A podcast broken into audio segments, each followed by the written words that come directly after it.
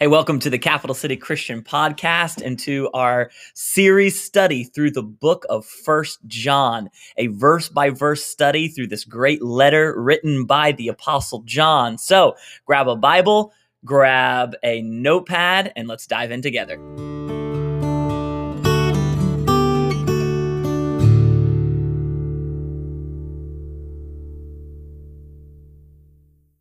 Well, hey everyone, welcome to our Tuesday study through the book of First John. Hope you're doing great uh, today. Make sure that you grab a Bible, grab a notepad as we're going to spend the next 20 to 30 minutes together walking through a few verses of First John. Um, in my fancy glass today, if you're wondering, is uh, some Pepsi vanilla. Vanilla Pepsi is filled in my fancy glass today. Um, don't know what you have in your fancy glass, but mine's Pepsi Vanilla. I'm ready to rock and roll. Let's uh, let's dive in together. Now, before we get uh, to First John, we're in chapter three. If you want to turn there, um, I'm going to, of course, do our Tuesday Dad joke of the week. Uh, Tuesday Dad joke of the week. Here it is for today. Did you know the first French fries were not actually cooked in France? They were cooked in Greece. Yes, here's to French fries. And Tuesday's dad joke of the week. All right, we're glad you're here today. We're going to continue in 1 John chapter 3. We're picking up in verse 4, but before we dive into verse 4, I do have to make a few comments about the following verses that we're going to hit over the next couple of weeks. This passage, specifically 1 John chapter 3 verses 4 to 10, has been um, the center of controversy uh, between many Christians for many, many years. And the controversy is between um, what you, we call uh, Christian perfectionism, or as some people call it, uh, entire sanctification. It's this philosophy and idea that as believers, during our life, we can reach a state where we never sin, where we are, are, are perfect. Um, this uh, idea uh, comes from Romans chapter 6. If you read Romans chapter 6, there is the sense that, man, the Holy Spirit gives you power. You can, uh, you can reach entire sanctification. Um, and so the, the controversy between the next few verses is between a group of people who, who may hold to the philosophy of entire sanctification and a group of people who say, listen, as Christians, we're, we're going to do our best, but we're going to continue to sin. The continuing sinfulness of the Christian which it's interesting because Romans 6 talks about this power that we have to overcome sin. But if you read Romans chapter 7, the Apostle Paul, it's the famous verse where Paul is like, listen, I know what I need to do, but I don't do it. And there's this sinful nature inside of me. And so there's this kind of tension between these two groups or these two ideologies.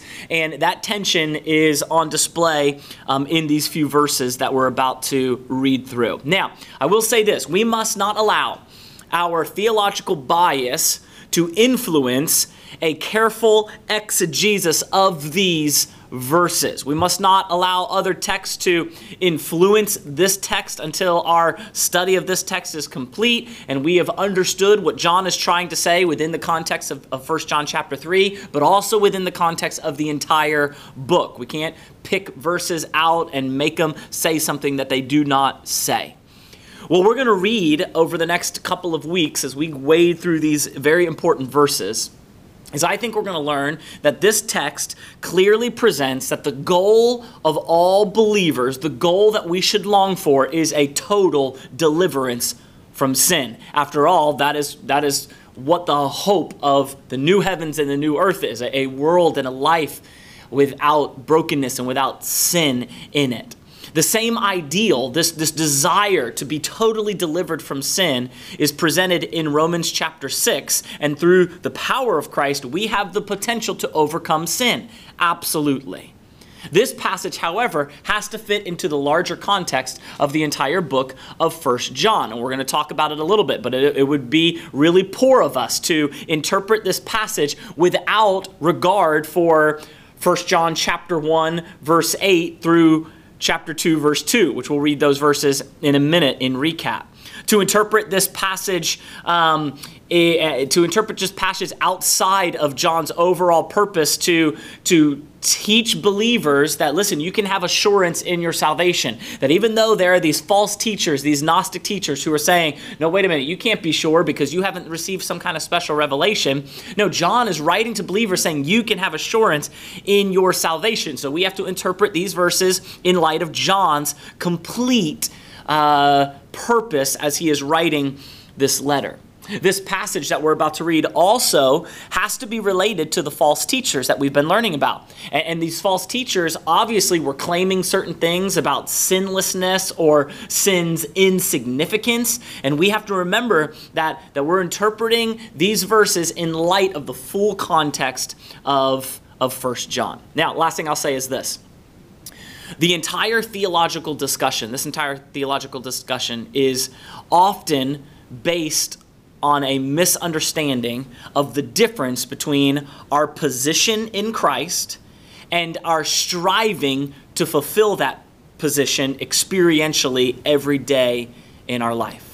This discussion is often placed uh, within a misunderstanding of the promise that one day victory will really be ours and our current state where we are still working hard and striving for victory. We know that, that we are free from sin's penalty because of what Jesus has done. We have been justified through faith. Yet we all still struggle with the power of sin. And we cannot wait till the day where we're going to be free of its presence, right? The glorification of, of our bodies. And so, so this period that we're living in is this period where we of, of, sanctification where we're trying to be made into the likeness of jesus. And we're supposed to grow in that every day. And the tension is will we ever grow in our current life? Will we grow to the point where we don't ever sin again? Or or will we always struggle with sin? The, the book as a whole first john teaches a priority of admitting our sin being honest about it, but striving toward sinlessness. And so there's two sides of a coin here that we're going to kind of wrestle with and, and, and, battle with over the next couple of weeks. So that's kind of a setup of 1 John chapter 3, verses 4 to 10. Today we're going to look at verses 4 through 7 specifically. So if you have your Bible, look at 1 John chapter 3, starting in verse 4. John says this Everyone who practices sin also practices lawlessness because sin is lawlessness. So he starts out chapter 4 or chapter 3 verse 4 saying everyone who practices sin practices lawlessness. Now this is a present tense verb usage which um, kind of denotes a habitual lifestyle, an ongoing lifestyle action of sin. So when he says if anybody practices sin, he's talking about somebody who is habitually sinning. It's their lifestyle uh, action of sin. Now, it's interesting thing here that John uses the word lawlessness. Um, this does not, the word lawlessness does not mean like you break the law of Moses or you break, you know, civil laws that we all live under in our societal norms. But this phrase, this word lawlessness, really deals with an attitude of rebellion. This was the same word that the Apostle Paul used to describe the Antichrist in 2 Thessalonians chapter 2, verse 3, when Paul says, Don't let anyone deceive you in any way, for that day will not come until the rebellion occurs and the man of lawlessness is revealed, the man doomed to destruction. Lawlessness may, here in John's writings, may uh, deal with and may refer to a fuller definition of sin. That, that sin is not just a, in a, uh, a violation of one rule or a certain standard, but, but it is an attitude of rebellion. This lawlessness is more of an attitude of rebellion. James chapter 4, verse 17 says this If anybody knows the good they ought to do and doesn't do it, it is sin for them. So if you know something you ought to do and you don't do it, then that's a sin. So we, we call that the sin of omission. And then we have the sin of commission. And, and you have all of this, and it all kind of bottles up into a spirit of rebellion. And John says anybody who habitually sins, anybody who has that spirit of rebellion in them, practices lawlessness. And then he says in verse 5 You know that he appeared. So here John is speaking about Jesus and he's speaking about the incarnation of Jesus. And he's speaking about the purpose that Jesus came for. Why did Jesus, why did the incarnate God come to the earth? Why did Jesus come to the earth? Well, here is a simple, simple purpose statement. Verse 5 You know that he appeared in order to take away sins. In order to take away sins. Jesus first came as Savior. He came to save us from our brokenness, from our sin. Jesus first came as Savior, and He will come again as the consummator of our faith at His second coming. But this verse, if you want to know a foundational reason why Jesus came to this earth, this verse is so simple. Jesus was sent by God to take away sins and to destroy the work of the devil. I love, excuse me, what Paul says in 2 Timothy chapter 1, verse 10.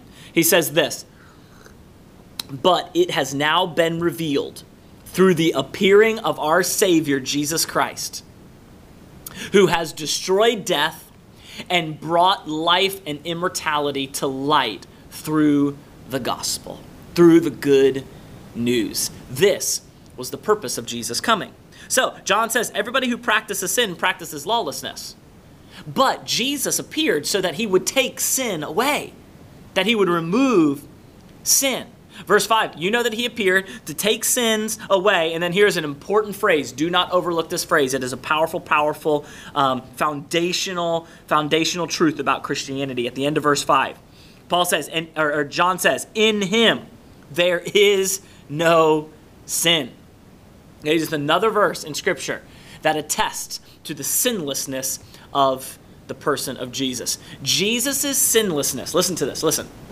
Jesus' sinlessness is the basis for his vicarious substitutionary atonement on our behalf. If Jesus were not the perfect Lamb of God, then he would not have been a worthy sacrifice for the sins of the whole world. The fact that Jesus was sinless is a foundational pillar to the entire doctrine and teaching of Christianity. Other New Testament verses echo this truth. Paul in 2 Corinthians 5:21 says this, God made him who had no sin to be sin for us so that we might become the righteousness of God. Hebrews chapter 4 verse 15 says, "For we do not have a high priest, speaking of Jesus, who is unable to empathize with our weaknesses, but we have one who has been tempted in every way, just as we are, yet he did not sin. The sinlessness of Jesus is a huge pillar to the Christian worldview. And there are those today who want to attack that. Because if you can undermine this, you can bring down the whole system. And many people try to do that intentionally. They try to do that and some people do it out of out of ignorance. I don't know if you caught this a couple weeks ago but um, don lemon a cnn commentator a couple weeks ago just flippantly made the statement where he said on air he said well even jesus wasn't perfect. That is a huge huge claim and that's a huge huge attack on the foundational doctrine of christianity. Jesus according to john here was without sin according to Paul, lived without sin. And while Jesus was on the earth, Jesus himself said that he was sinless. Can you imagine? Just think about it for a moment. Can you imagine saying this about yourself? I mean, imagine walking into your work tomorrow and say, I am a sinless person. I've never made a mistake. I've never sinned. I've never done anything wrong that is outside the boundaries of God's, you know, standard. Imagine saying that. I mean, I mean, I, I I have done everything I'm supposed to do. I have not done anything that I wasn't supposed to do. I've never uttered a bad word. I've never had an impure motive. I've, ever, I've never had an unclean thought. Imagine walking into your work or walking into your home today and saying that, right? Some of us couldn't even say that in the last 15 minutes we were sinless. But Jesus said that he was sinless. John chapter 8 verse 46, incredible incredible story. Jesus says these words. He's speaking to a group of, of people. There's all kinds of people, friends, family, um, religious leaders um, who were kind of his enemies in those days. Jesus in front of this crowd says this to them. Can any of you Okay, Jesus opens up this question to everybody, to everybody in the world his family, his friends, the people who knew him best, the people who hated him most. Can any of you prove me guilty of sin? He asks that question, and then he steps back and he waits. And if you read the rest of John chapter 8, no one came forward. No one could come up with a sliver of an idea of something that would prove Jesus guilty of sin.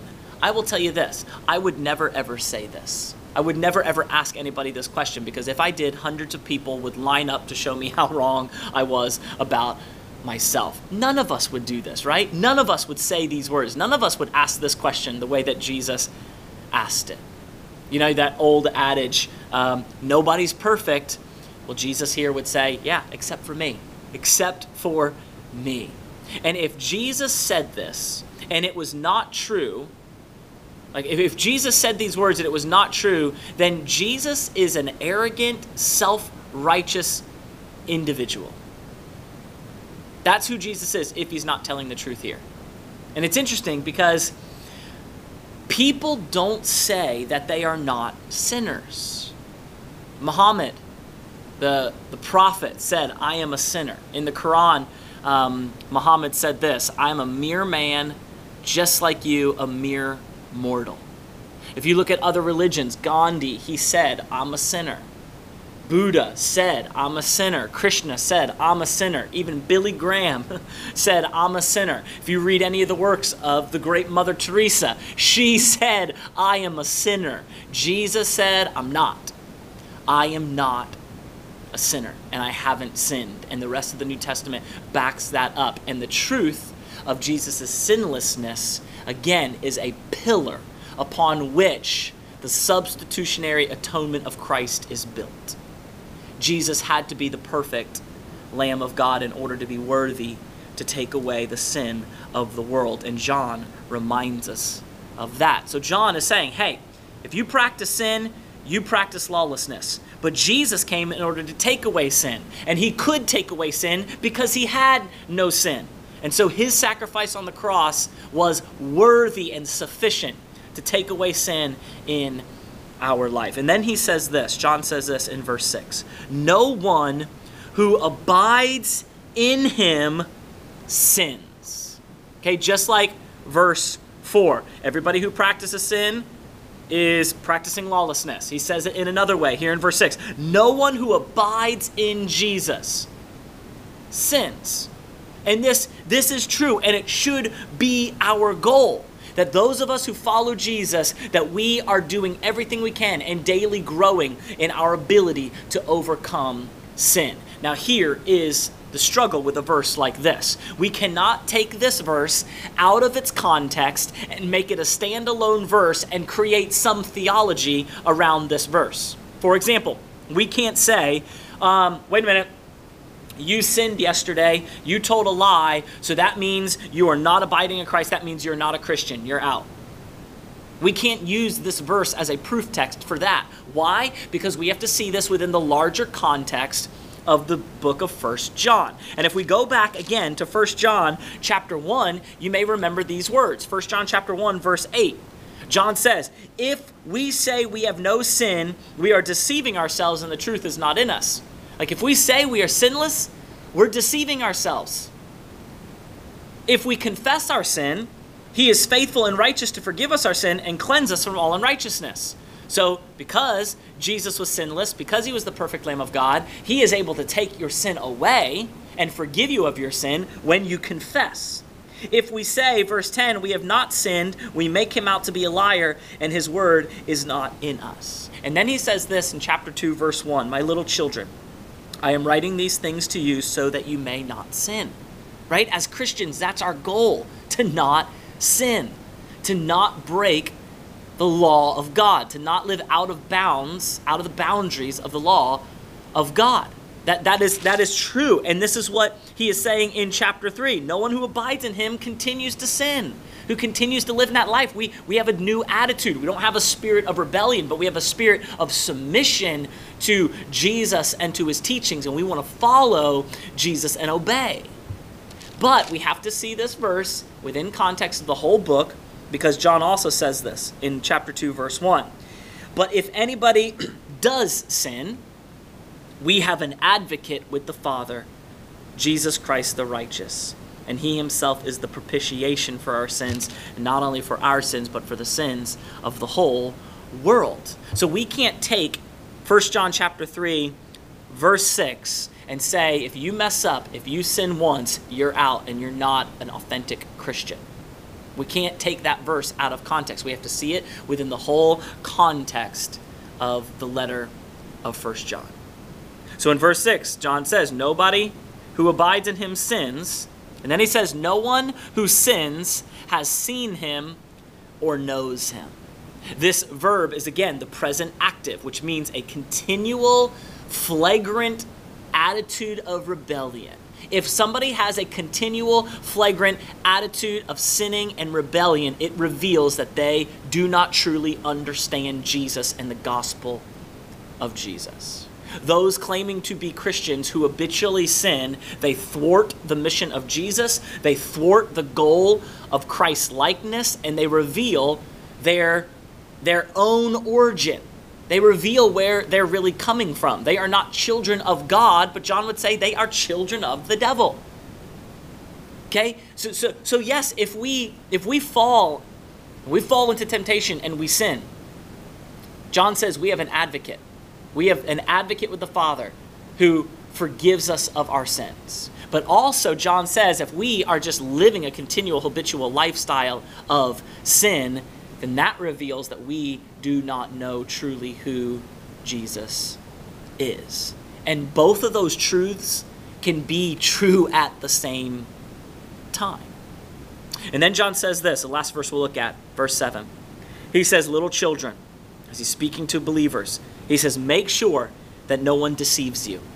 Or, or some versions say, Make sure nobody is leading you astray. Who was trying to deceive these people? Remember, we've been talking about these false teachers that the, the church in this day was wrestling with. In chapter 2, verse 26, uh, John says, These things I have written to you concerning those who are trying to deceive you. There's obviously a group of people who are trying to lead the believers away. He says, Make sure that nobody deceives you.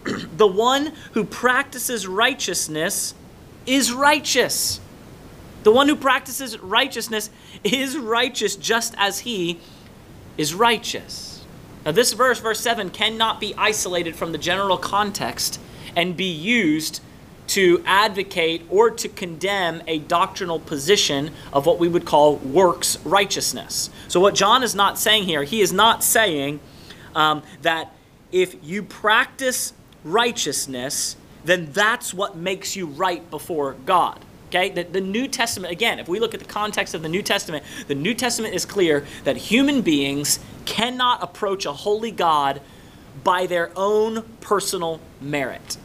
Humans are not saved by self effort. However, humans must respond to God's offer of salvation in the finished work of Christ. Our effort does not bring us to God, but our effort shows that when we have met Jesus and we have accepted the gospel, that we understand that beautiful, beautiful gift. And so they clearly reveal our spiritual condition and maturity after salvation. Our, our righteousness or, or our response to salvation, our effort to overcome sin through the power of the Holy Spirit reveals our spiritual condition and reveals our maturity after we have received salvation. We are not saved by our good works or our righteous acts, but we are saved for good works and for righteous acts.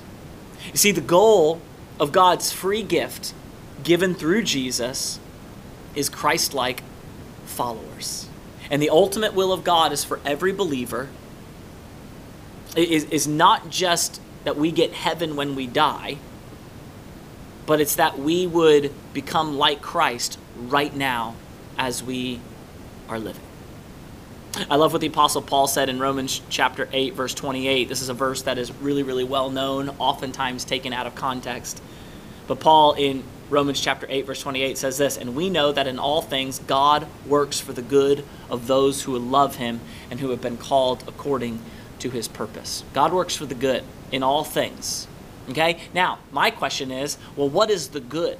What is the greatest good in our life? Because when I read that verse, I, I have all of these goods in my own heart that, like, this would be good for me, and this would be good for me. And if God doesn't do that, then is this verse wrong?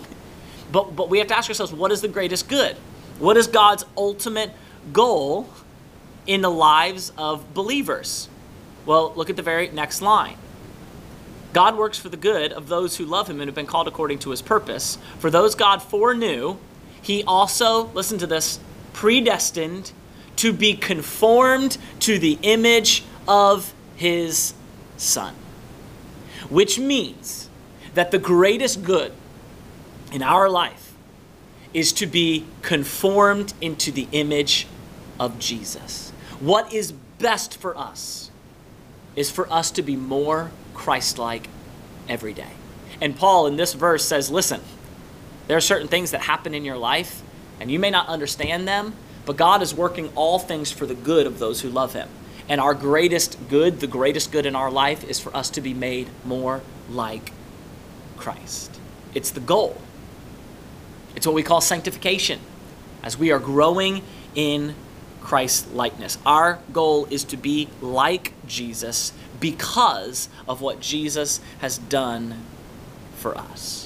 Now, we're going to stop right there and we're going to pick up next week in verse 8 and finish out this, this section of scripture where John will contrast children of God and children of the devil. But I want you just to think and chew on these words. Those who abide in Jesus, they will display that in their life. Are you being conformed more and more into the image of Jesus? Are you more like Jesus today than you were yesterday? And if not, what are you going to do today to be more like Jesus? Hey, listen, thanks for joining us in whatever way you're watching or listening today. And uh, we hope you join us next week as we pick up in 1 John chapter 3. We're going to begin next week in verse 8. Have an awesome, awesome week, everybody. And we will see you back here next week as we continue our study through 1 John.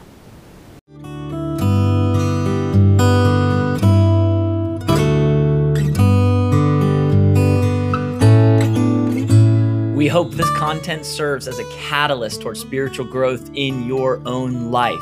If you want to support this podcast, we would love it if you would subscribe, rate, review, and share it. This helps create more exposure and allows us to include as many people as possible into this community. Thanks for joining us and for being a part of the Capital City Christian Podcast.